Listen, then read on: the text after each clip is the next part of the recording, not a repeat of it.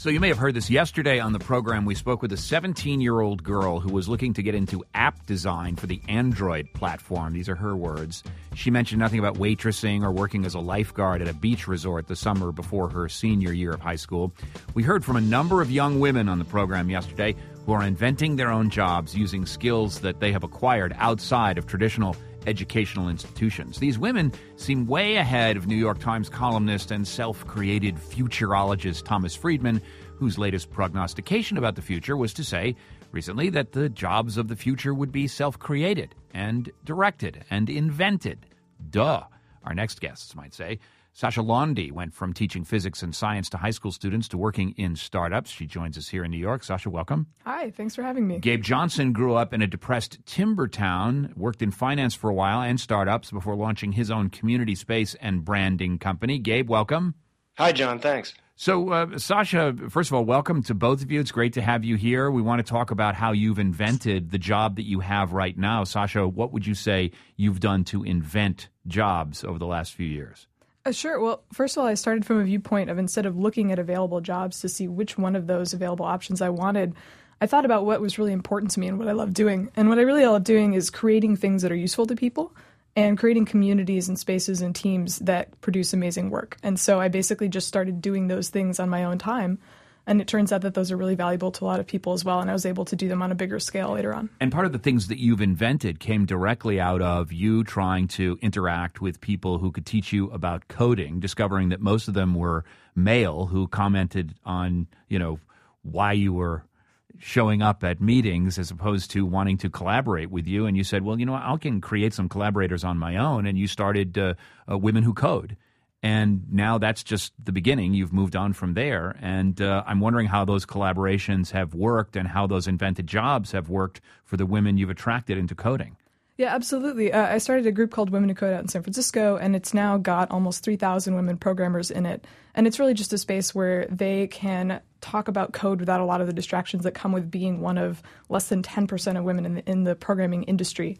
And I think that's really started as a springboard for a lot of women in order to practice their technical talks before they propose to conferences, uh, practice their job interviewing skills for technical interviews, and that sort of thing. So it's really been a, a safe space for them to work on skills to bring to the broader community. Gabe Johnson, I spent some time in Springfield, Oregon in the 1970s and early 80s. Talk about a depressed timber town with not a lot of options. You lived that. How did you go from looking around you and seeing the economy as it really was and inventing your own new place in that economy? Well, you know, in a timber town, it was the it was the sign of the times. It became uh, the industry became obsolete. Um, the, the the community didn't diversify. It wasn't trying to create a different situation for itself, even though it saw the impending truck rolling down the road of uh, the logging um, industry coming to an end. So I think that just gave me a sense of my own mortality and that you have to constantly reinvent yourself and not rest on your current situation, you know, if you want to um, develop and continue on in your career. So, what did you invent?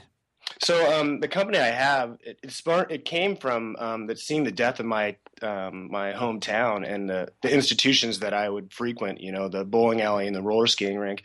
Um, uh, the the business. I go around the country and I visit small um, businesses and local communities.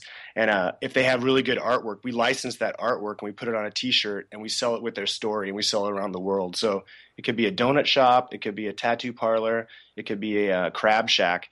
Um, if it has a good story and a good piece of artwork, we'll sell that to people that kind of collect that um, Americana artwork on fashion. Um, and when we sell the T-shirt, that business gets part of the money. So we're you know we're killing a couple birds with one stone. We're promoting their business. We're putting money back in their pocket. We're giving something uh, the customer something to identify with from a fashion standpoint, um, and kind of tricking them into be locally conscious through um, fashion. But this goes beyond just the pretend localism of, say, an Applebee's uh, chain sure. restaurant. The, this is real stuff, and you've attracted real retailers.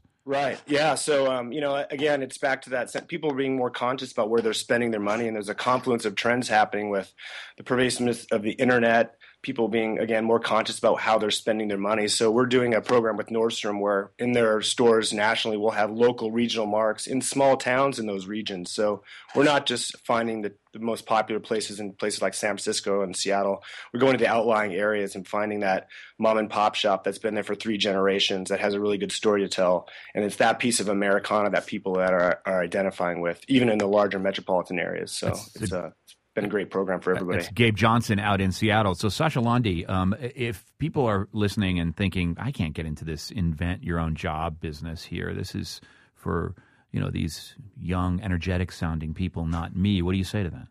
Uh, I think it's really a question of mindset and resourcefulness, and uh, I think a lot of people look at career changers and say like, "Oh, I could never do that. That looks really hard," because they see the end result. They don't see all of the little steps that it took to get there.